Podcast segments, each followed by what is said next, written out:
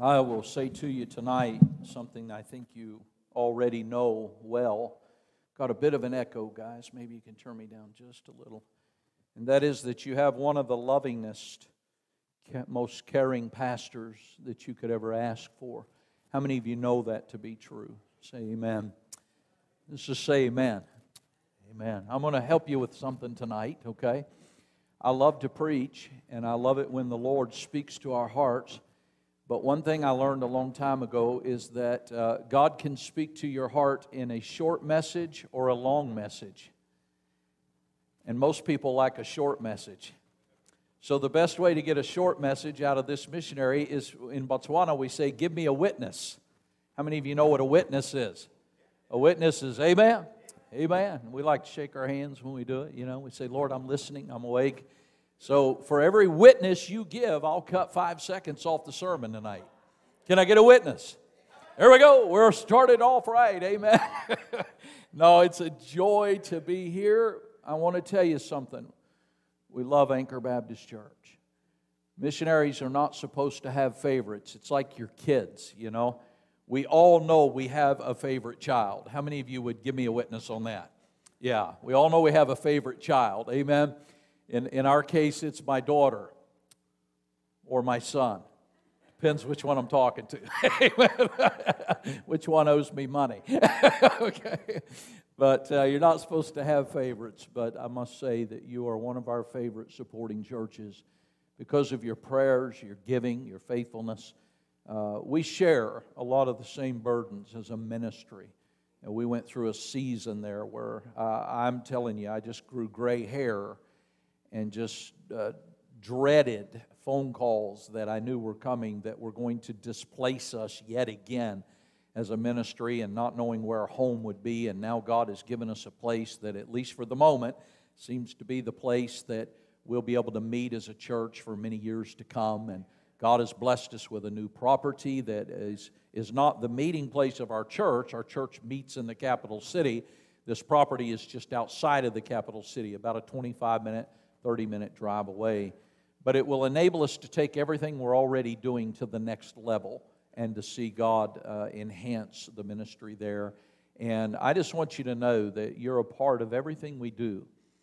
And I don't just say this, I don't just say this, but many, many times I've found myself out in a remote village walking down a dirt path, and there's chicken poo and goat poo and there's human rubbish, and you work your way through all of that, and weeds, and thickets, and briars. And uh, one missionary said, Everything in Africa will bite you, smite you, stick you, prick you, uh, humble you. it just, it's, you know, a lot of thorn bushes where we're at. But every time I'm out in those villages and I'm taking those steps and I'm giving Bibles to people who've never had them before, you're with us. The Lord is with us. And together, we're co laborers in the work of the gospel. Amen. And everything we do there, everything you see tonight, please don't give Mike and Haley, Mike and Cindy credit. Honestly, we love the Lord. We've nothing to offer the world outside of Christ. But in Christ, I thank God for what we are in Christ. Amen. And what Christ chooses to do in us and through us and in our lives and in our ministry. And you know, when we get to heaven, we're going to get to have one big giant church service and shout it out and give God glory for all the souls that are saved. I mean, I get excited. I don't I, I wish I wish I was able to know you in such a way as to know who we've prayed for. I know there's folks sitting here tonight who are saved in this church that we've prayed for personally. We've prayed for you by name. And so thankful for that and just feel so at home tonight. Well, let me uh, share a few things with you about Botswana. Uh, can we have that map, guys? the map? Looking for the sound. Okay, up there. All right, we got it? All right, great. So, Botswana is one of 54 countries in Africa. All right, we're right above South Africa. We're surrounded by um, South Africa, of course, and then there's Namibia, and then we have Zimbabwe and Zambia, and the population is only 2.7 million people. You probably have how many in Langley? in this area. Over 2 million. So you can imagine just this area here, and our whole country is 2.7 million, okay? Uh, the size of Texas, the land mass. Setswana is the heart language, but English is the trade language. So most, almost all of our ministry takes place in English. We are trying to learn the language. We have been trying to learn for seven years. But I went to a public school. I'm not real smart. That was a joke. You can laugh, okay? but it, it's a tough language to learn. 70% of the country is the Kalahari Desert. That's where we're at in the bottom part of the country. And then the top part of the country, we have the Okavango Delta, which most people are familiar with. Botswana, at one point, was the poorest country in the world many years ago before their independence. And they were number one in the world with HIV. They're now number four in the world with HIV. So they've made great strides there. And back in 1966, Botswana received its independence. It was a protectorate of Great Britain. No one had any desire to colonize Botswana, like most of the African countries were colonized. Botswana was never colonized. They had nothing to offer the rest of the world. Even Great Britain viewed Botswana as just a, almost like an unwanted stepchild. But you see, the Lord knows. The Lord knows what the future holds. And in 1966, Botswana received its independence. In 1967, something was discovered in Botswana that changed them forever. Does anybody know what that was? Diamonds. Diamonds were discovered in Botswana. The second and the third largest gem quality stones in known history were unearthed in Botswana after 1967. That second stone is 1,111 carats. Can you imagine? How many of you ladies want to send your husband on a missions trip with me and we'll go diamond hunting for your next anniversary? Amen? You couldn't even wear that thing. Amen? You'd walk into church, a pastor would be like, I want to see that in the offering plate. Amen? but the truth of the matter is, that changed Botswana immensely, and Botswana is now one of the fastest growing democracies in Africa and um, really is a very peaceful nation. However, things are changing. How many of you understand the world is changing? Get this. We are praying and asking God to send a family to Botswana to help us reach the Chinese in Botswana.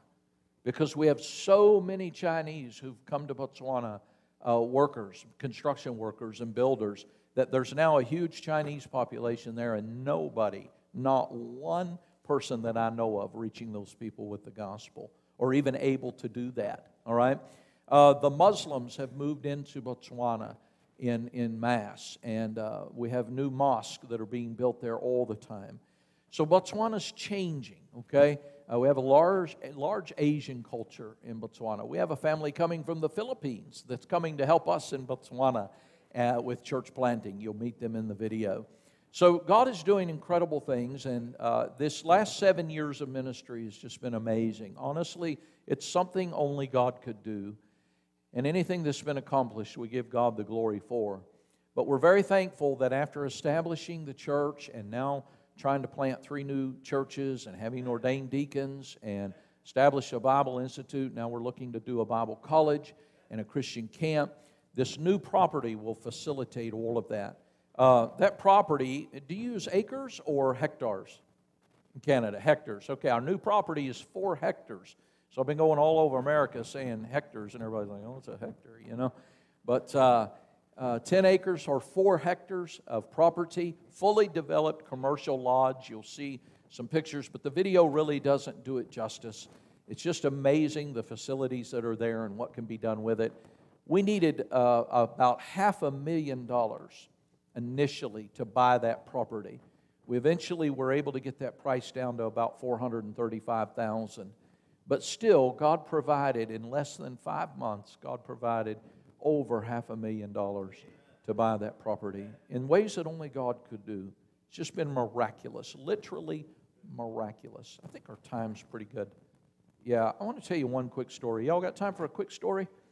Let me tell you about an amazing day So I was home. I was back in the States uh, for seven days. I, I had to fly back from Botswana to meet a group of people who were coming on a missions trip back over with us. And uh, right before I left, I met with the owner of the property and I told her, I said, when I get back, I'll have a commitment for you. I said, when I get back, we will either fully commit to buying this property or I will encourage you to get another offer. Now, there was a Chinese businessman who had already made a full price cash offer on the property. And the owner of that property, who is from Yugoslavia and was raised in communism and escaped communism as a young college student and fled, and ultimately, ultimately, long story, ultimately, she landed up in Botswana. She's an atheist, she doesn't know God. I spent six hours on the back of my porch one day with my Bible, sharing the gospel with her. Her first question was, What is faith? She said, I don't even think I know what faith is. She said, You know, I don't even know if I believe there's a God. And we spent six hours going through the gospel that day. Winning her to Christ is going to be a labor of love, it's going to be a process of time. But God is doing great things, including providing the money for this property, which is pretty hard to deny. Amen. And um, we needed an $80,000 deposit. So I knew when I got back, she was willing to not accept the other man's offer and to give us time to come up with that $80,000. We had to give $80,000 to the bank. We had about two months to raise that $80,000.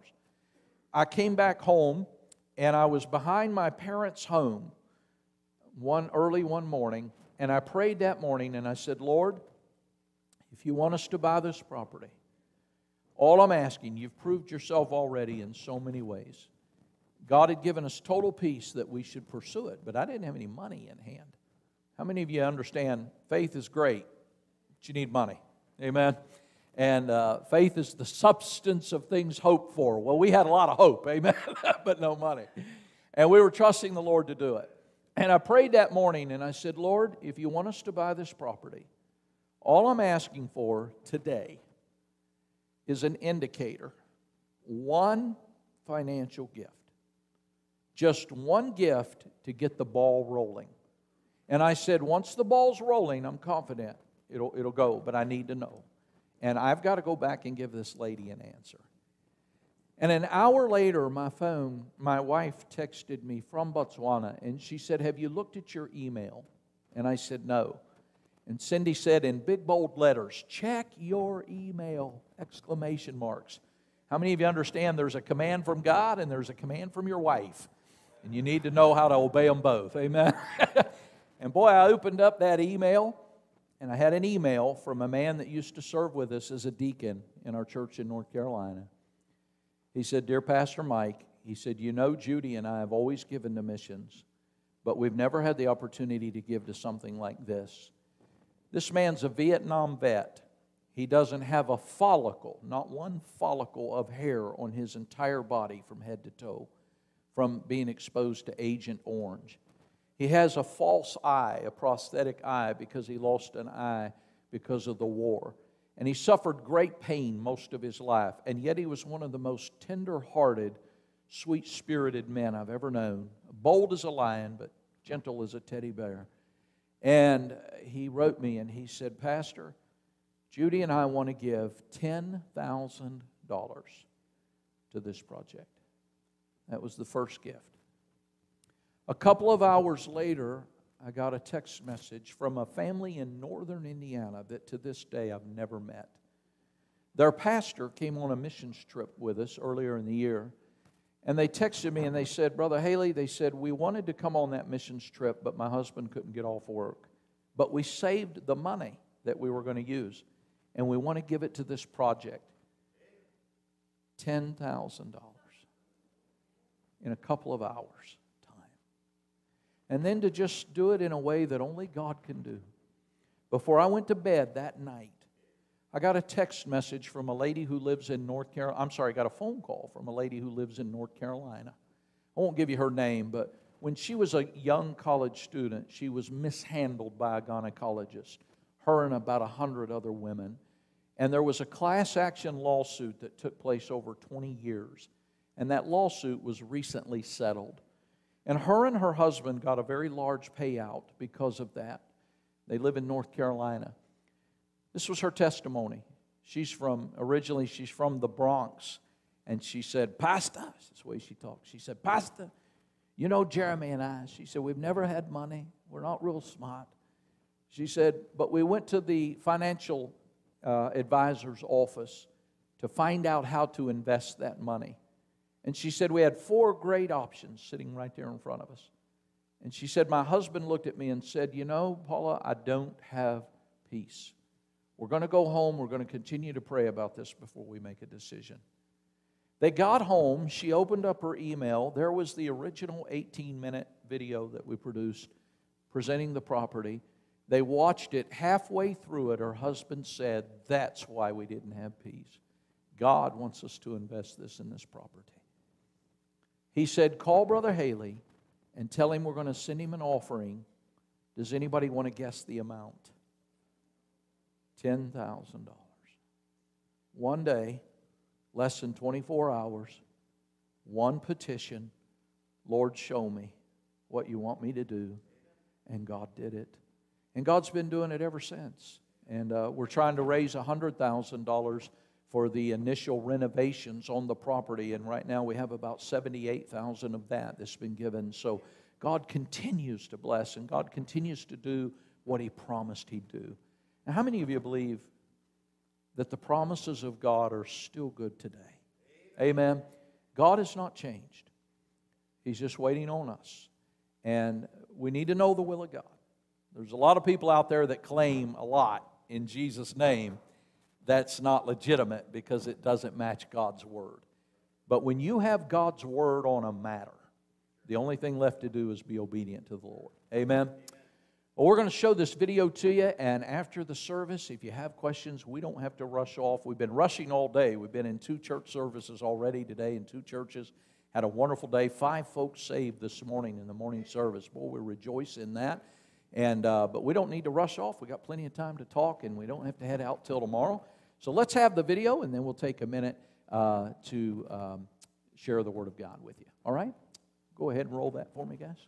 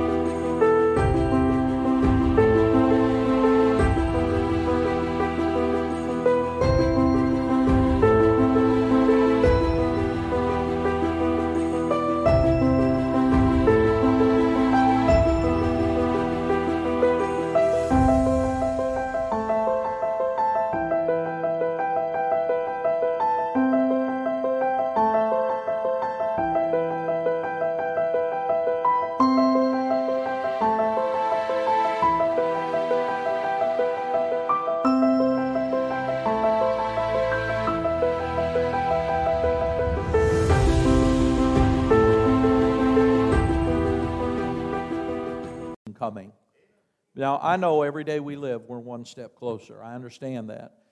But I want to tell you, I really do believe that we live in the generation that will see the return of Christ. I often ask my wife, I really wonder how much time we have left.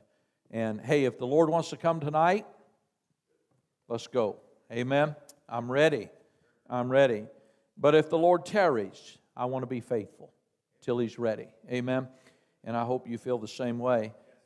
but tonight I would speak to you along this thought Are we truly yielded to God? Are we truly yielded to God? And just want to take out of the life of Simon Peter and his meeting of the Lord tonight some thoughts on what it means to be truly yielded to God. How many of you believe that God still desires to do great things in our lives? Now, I believe that with all my heart, all right? God put me through a valley, a two year valley of darkness. I went through one of the greatest trials I've ever faced in my life, my wife and I, our whole family, really. Uh, times when I didn't know, didn't know where to find God, but knew God was there. You read your Bible, you pray, you stay faithful, you just trust that God's still there. But God doesn't bring you to something that He doesn't intend to bring you through something. That's a great truth. What God brings us to, God brings us through. Because the purpose of a trial is to purify and perfect our lives so that we can be used in a greater fashion. And in Luke chapter 5, I think you'll see tonight that in order to be used greatly by God and to experience the greatness of God in our lives and ministry, we must answer the question are we truly yielded to God? Now, what is yielding? What is yielding? Yielding is just simple obedience to God. The revealed will of God, whatever that is, it's just simply obeying and trusting God, regardless of circumstances or consequences. Okay? The ultimate goal of yielding to God is God's glory. Can I ask you this question tonight? Does your story bring God glory? Every one of us have a story. Every one of us have a life that we've lived and that we're in the process of living. And our life should bring God glory. And as we tell others about our life and what's going on in our life, our story ought to bring God glory. Amen? And we're going to hasten a little bit tonight for sake of time. Now, remember, every one of those witnesses shaves a little bit off the message. Didn't forget that, right? Can I get a witness? Amen. Okay. I got to go find somewhere to eat some poutine tonight. You can't come to Canada and not eat poutine. Is that right? All right. Now, now, Brother Getty there tried to get me to eat balut today, and I said, No, no, Doc, I don't go there. Amen. He said, But you have to if you're going to have support. I said, Well, I can do without the support. Amen. Just teasing. We're going to start with a simple thing tonight. Uh, I want you to look, if you will, look at verse 11 of chapter 5 as our text. And when they had brought their ships to land, they forsook all and followed him. Now, we could say that in that moment, they were truly yielded to God. But there's something that led up to that. There's a process here that the Lord takes Simon Peter through, and it begins with something very, very simple, and that is the yielding of our possessions. You know, the Bible says, A man's life consisteth not in the abundance of the things which he possesseth. My son in law, who's a South African from Pretoria, South Africa, you saw him in the video there. He and my daughter have just arrived in the last couple of days. They just arrived to the U.S. and they're at BIMI tonight, starting their candidate training to be approved as BIMI missionaries. And I asked my son in law after they landed, and my daughter had taken him around a little bit and showed him some things in Greenfield, Indiana, the small town there where we live. I said, What do you think of America? He said, My goodness, preacher, there's a lot of stuff. And you know, if there's any one thing I could say about our American culture, it's that quite often we are very defined by what we possess. It's really a complex thing because much of our identity is in what we possess. So there's a simplicity to what we possess, and there's a complexity to what we possess. The simplicity of it is God has given us all things richly to enjoy. There's nothing wrong with having some things, amen? And I'm thankful for some things that I have and things that I enjoy. And uh, recently, when my wife and I had to move out of our house, we kind of went through a little uh, thing there, like everybody does, and said, let's downsize. Where you saw the cottage we're moving into. I said, honey, we got to get rid of some stuff. She said, what do you want me to get rid of? She said, everything we have we use for the ministry. And I thought, boy, you're right.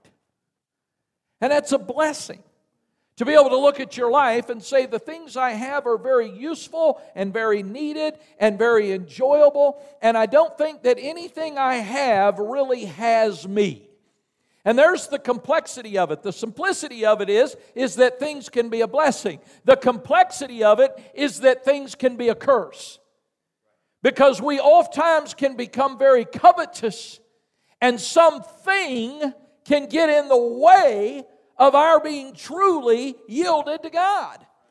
Now, I don't know about you, but I don't want to get to heaven and find out that there's some inanimate thing about this world that had such a hold on me in my life that it kept me from experiencing the greatness of God in my life. God forbid that somebody die and go to hell because I had some love affair with something that literally meant nothing in comparison to an eternal soul. Can I get a witness? Now, don't go quiet on me, okay? The yielding of our possessions. Look, if you will, at Luke chapter 5, verse 1. And it came to pass that as the people pressed upon him to hear the word of God, he stood by the lake of Gennesaret. Okay, We're going to read verse 3 in unison. Here's verse 2. And he saw two ships standing by the lake. But the fishermen were going out of them and were washing their nets. Ready?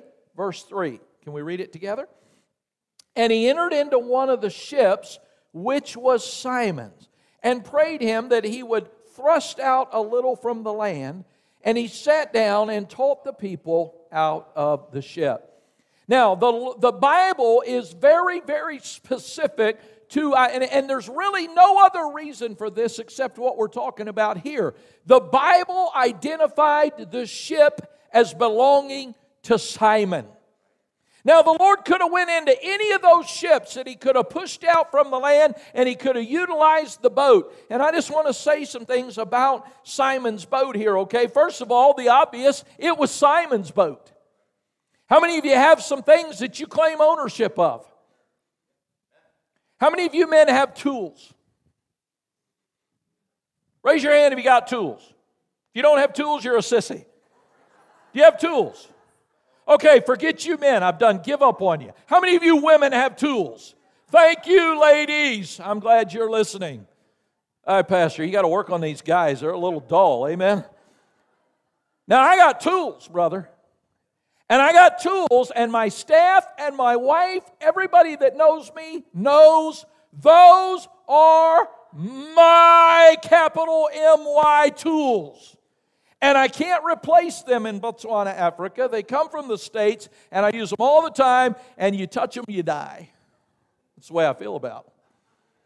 I'm very possessive, but it's a protection syndrome, okay? yeah, and I call those mine and I take ownership of them. But the truth of the matter is, anything we have, God gave us. Anything we have, God allowed to be in our life. The boat was Simon's, but I want you to see something else. The boat was made available. The Lord said, I'm going to step into your boat and I'm going to ask you to thrust out a little. And I want to say to you tonight that anything that you and I have, the net worth of that thing really goes up when the Lord gets in it. Amen. And I just want to ask you tonight, if I can, very plainly, very simply, is God in your things? Can you go home tonight and take inventory of everything that you possess in your life and say, that is for God's glory, that is for God's use, that is for my enjoyment, but it doesn't displace God in my life? And then here's the big thing if the Lord asks for it, will you give it up? Stories told of a man who was at a missions conference and he had an incredible hot rod car that he had worked on for many many years. And he finally finished it and it had incredible value. And he was in the he was in the missions conference and god was working on his heart about giving more to missions. And he said you know lord i don't think i have more to give. And the lord hey i'm telling you man the lord went you got something in your garage you could get rid of. That's worth a lot and he began to think about that and he said, Brother Haley, I got more joy out of selling that car and giving that money to missions than I ever had in the work I did on that car over several years. That's what God does. Amen. Hey, listen, God's not asking you to give something up and he doesn't reward you greatly in return. Amen. And I can give great testimony to that tonight. It was made available. But then I want you to see this small step in Simon's life. And you see, that's what the yielding of our possessions is. It's a small step in getting totally yielded to God. God starts with something simple, God starts with something inanimate. God starts with something that outside of its purpose really has no usefulness, but it has a greater purpose when God's using it to get a hold of what He really wants, which is your heart. Because God doesn't need anything you or I have, but He definitely wants our heart. Amen? And when the heart is not given over to God, it's amazing how quickly things become very, very possessive to us. Now, here's what he said to Simon. Look what he said. He said, I want you, uh, he got in the boat and then he asked him, look, he prayed him, is the word, that he would thrust out a little from the land. Does everybody see that? Thrust out a little, he prayed him. Now that's kind of like, hey, Simon, would you do me a favor? It's a gentle request. He said, could you just thrust out a little, just push the boat out a little, and I'm going to stand in the boat and I'm going to teach from it. And he did. Now that was a small step. And Simon was willing. But then, if you'll notice in verse 4, something changes. Now, when he had left speaking, he's done speaking. He said unto Simon, Will you read that next word with me? Let's say it together. Launch. Launch out into the deep and let down your nets. Notice the plurality of that word for a draught. Now, here's what he told Simon. He said, Now, Simon, here's what I want you to do. I want you to push out just a little, and I'm going to teach. And that's just kind of a small step. And let's be honest tonight God leads us in small steps. But like every baby child, small steps lead to big steps. Amen? Because God wants you to be born again, and God wants you to crawl a little bit as a newborn babe in Christ. But sooner or later, God wants you to really know how to walk with Him. And then there's going to come a point in your life when God just wants you to flat out run for Him. Like run a race, like Paul said. And, but God leads us gently and God leads us graciously. And we see that with Simon. Hey, Simon, launch out just a little. And he did, and he was obedient. But then he said, Now, Simon, this isn't a request, this is a command. The word launch is a command. Launch out into the deep and let down the nets for a draught. Now, I want you to see some things here, okay? There's a reasonable reluctance.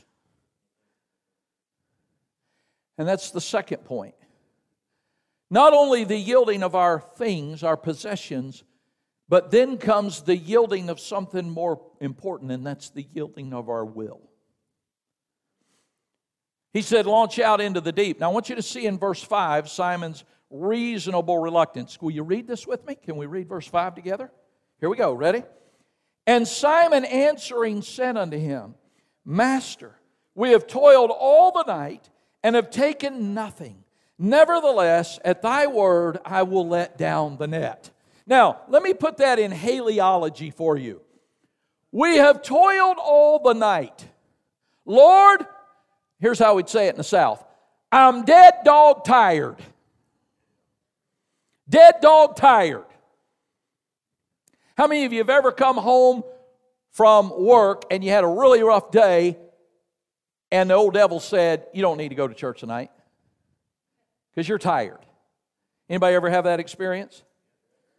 Some of us are honest. The rest of us forgot we're in the house of God. You can't lie about it. Can I see a hand?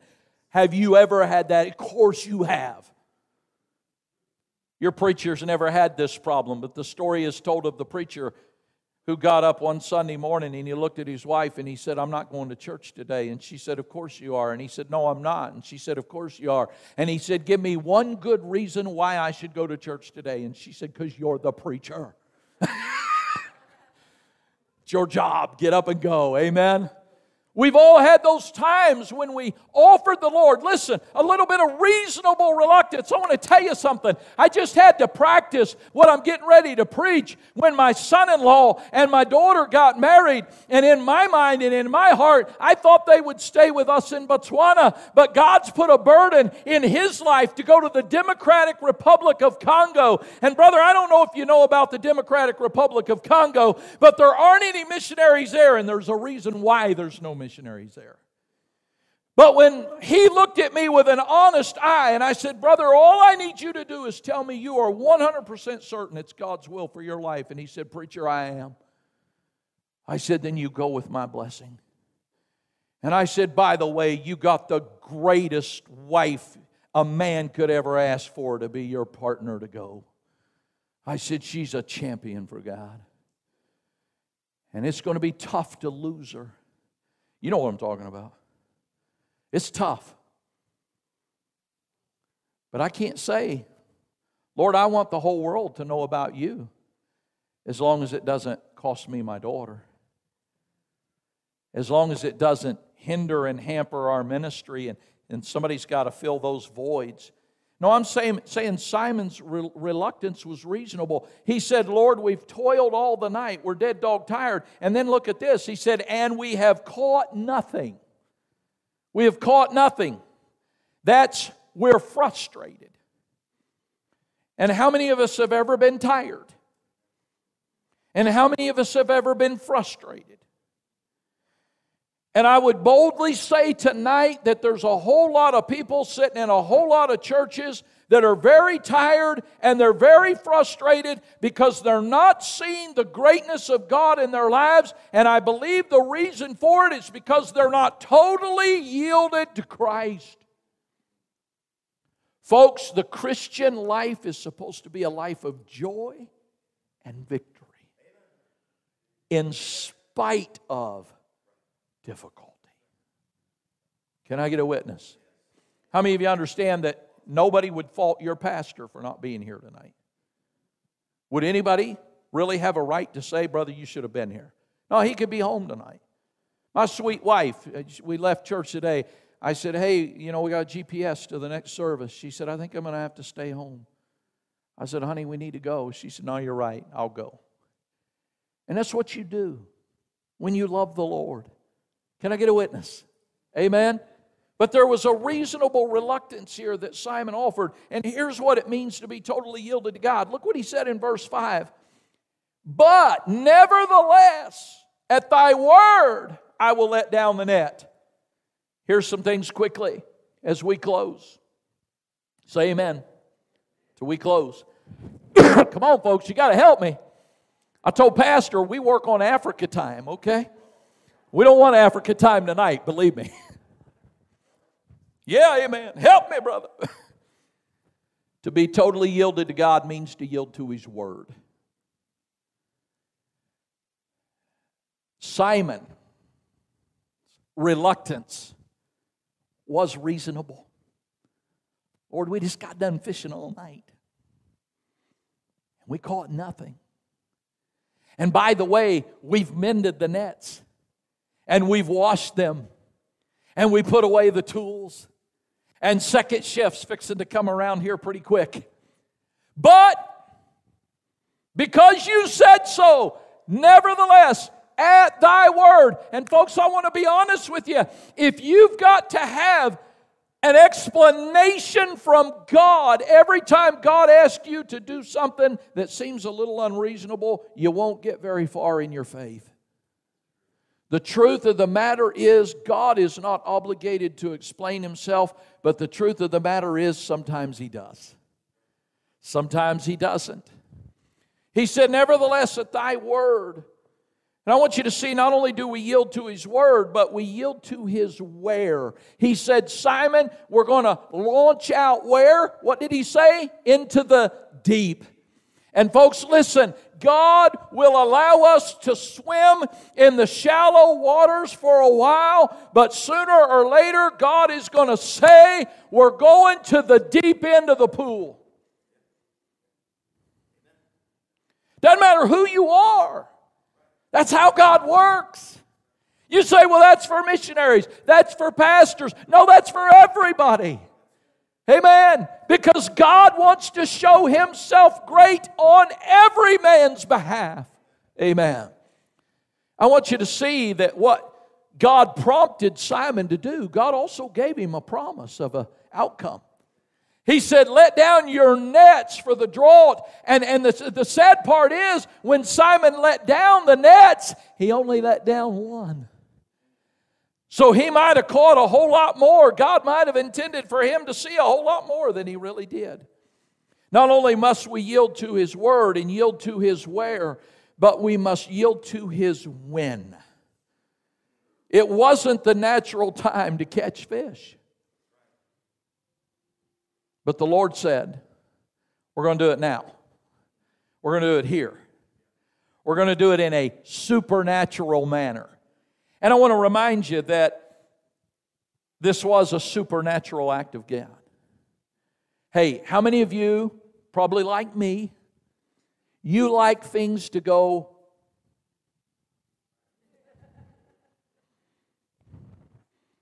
Can I confess a little bit tonight? Will you do this for me? Button your white collar. I'm going to walk into a big giant confessional booth right here. I am a type A, OCD, nitpicky personality type. I mean, honestly, like if your zipper should be a little more up, I see it. Okay? Yeah, thank you, bro. yeah, I was sitting here going crazy. You know, no, I'm just kidding. And God takes a guy like that and he moves him to a place like Botswana, Africa, where this thing right here is a joke. And you spend the first year of your life going, and sweet people in churches say, Oh, missionary, missionary, you just love the people. And I'm like, it really just depends on the day. Because sometimes I love them and sometimes I'd like to pinch their head off. Amen. You know why I love them? Because Jesus loves them. And if you love Jesus, you can't help but love the people Jesus loves. Amen. And it may not fit your personality type, but personalities really don't matter. People Amen. And that's what we have to do. We have to yield our will to the Lord. I want you to see this as we close. Maybe the most difficult thing to yield is our pride. Our pride. Pastor, I'm, there's a glare on that clock, and I just realized I think we're out of time. Two minutes? Let's wrap this thing up. Okay. Yielding to our pride. Look at verse 6, if you will, please. Okay? In verse 6, Oop, I've lost my place. Hold on a second. Look in verse 6. The Bible says, He let down the nets. And when they had this done, they enclosed a great multitude of fishes, and their net brake. And they beckoned to their partners, and they came and they helped them fill the ship with the fish. So much so that the ships began to sink, the Bible says. Look at verse 8. Here's the ticket. When Simon Peter saw it, he jumped up and down and he went, Wow! Look at this! This is amazing! Supernatural act of God! Didn't work that way. We've gone all over America and now Canada, rejoicing in the goodness of God and what God's done for our ministry. But I want to tell you something. It's hard because when I go into the churches, and I know I ought to be as excited as other people are. Forgive me, I'm very humbled by the greatness of God. I'm a little fearful because to whom much is given, much shall be required. And when you're in God's Super Bowl and He hands you the ball, you sure don't want to fumble. And I thank the Lord that the thanksgiving of many is redounding to the glory of God. And so it should, and so we should celebrate the greatness of God. Amen. But I'm telling you, the more you see the greatness of God, the more you realize how little you are in His sight. Simon Peter fell at his knees. And being truly yielded to God means that we fall on our knees as our Lord fell on his knees in the Garden of Gethsemane and said, Not my will, but thine be done. Amen. And he said it in humility and he said it in brokenness. And quite frankly, you and I, if we're going to be totally yielded to God, must yield to our pride. Can I give you something? I hope you can laugh at this. Somebody tell me, what did Simon Peter do for a living? And what did the Lord do for a living? So don't you think Simon Peter had a little bit of room to say, um, Lord, if I need a curio cabinet for my wife, I'll call you. But I know fishing. Humanly speaking, I know you're Jesus, but I'm a fisherman. And how many of us sometimes try to figure it all out in our head and we want to have all the answers? And the reality of it is, we just got to say that whatever we know and whatever we've experienced and whatever the past taught us, God knows it all. Amen. And we just trust Him. Verse 10 shows us the higher purpose. So was also James and John, the sons of Zebedee, which were partners with Simon. And Jesus said unto Simon, Here it is, fear not, from henceforth thou shalt catch men. I want you to see that in this experience, there was a greater purpose, and the greater purpose was the glory of God. And there was a greater call and that was for Simon to leave what he was used to and to follow Christ and catch men. So God is always at work doing something great in our lives. But to experience that greatness, we got to be totally yielded to God. And that's never an easy thing for any of us. Amen.